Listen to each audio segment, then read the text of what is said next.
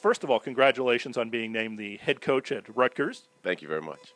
Tell me a little bit about your background, growing up in Cranford and going to Cranford High School. I grew up in Cranford on uh, Manor Avenue. Went to Roosevelt School back in the day for kindergarten. Then went through the process of Orange Avenue School. Then on to Cranford High School. Uh, actually, I have five brothers and sisters, so four of them still live in Cranford and have kids that are going through the system now. And the years that you were at Cranford High, what were the Cougars like then as far as the baseball team was concerned? Well, I had two different coaches going through it. Norm Corey was my first coach. He actually coached one of my older brothers. Uh, he came back for a year and coached, I think, my sophomore year. Then we had uh, Rick Sofield, who was on for, I think, two years. And we were good. We were 500, right around, uh, I think, 14 and 13 we finished up my senior year. Were you also involved with Little League Baseball in Cranford? Yeah, I went through the whole process. We started out at Adams Avenue Field. That's where we played. My dad was involved as a coach there.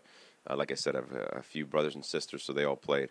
But my dad's still in it now. He's still doing it now with my nephews, his grandchildren. They're all going through the whole process of the little league system, and he's still coaching now to this day. What's it like for you to be coming back to Rutgers since you were a player here in your undergrad days? Right, that was one of my goals when I got into coaching was to eventually be able to come back and coach the program where I played you know, and I was lucky enough that it worked out. I went went through the paid my dues, as you you know they say, as being an assistant coach for the last uh, I guess somewhere around 10 years, and then was a head coach for about 12 more. But to be able to come back to Rutgers and help out Coach Hill, who coached me back in the day, and then take it over, it's it's something very special. From what I was reading, I understand you have a very good reputation as a recruiter. Now, Cranford High has had in recent years some excellent baseball teams. Do you keep a special eye on Cranford High, uh, considering that it's your alma mater?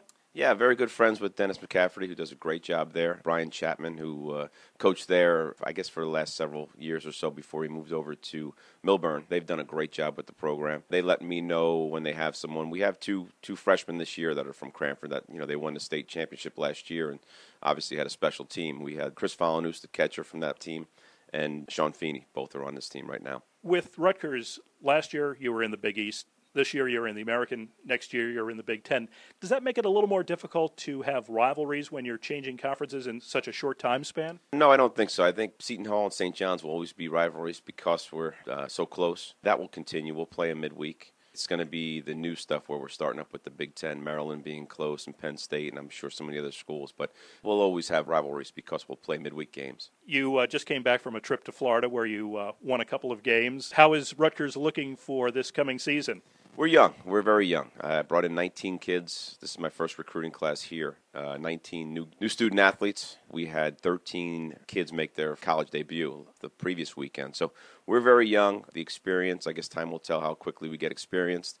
We did well this weekend, and I think we, you know, if we can put it together, we, will be okay. Does it make it tough being in the Northeast, especially a winter like this where we've had so much snow, to get out there and to get practice in real conditions? We're lucky enough to have a bubble. Uh, it's a 100 yard indoor bubble. We can get some fly balls in there. We can get infield practice. So we can do everything that most schools in the Northeast can't do. The only issue is obviously getting outside and, and seeing the, the wind and the sun and, and trying to field balls in that kind of atmosphere. But we have the facilities here that helps us out. So when we go to Florida, we're not we're a little more ready than most most teams. Anything I haven't asked about that you, you wanted to talk about? Yeah, you know what? Uh, I wanted to talk about Cranford a little bit more with my dad. Going through the whole system of Little League, like you mentioned before, he was always out there for me. Always the guy that showed me how to be a leader. You know, and I just wanted to make sure, you know, we're talking about Coach Hill and everything else. Uh, that that's what the focus is on here.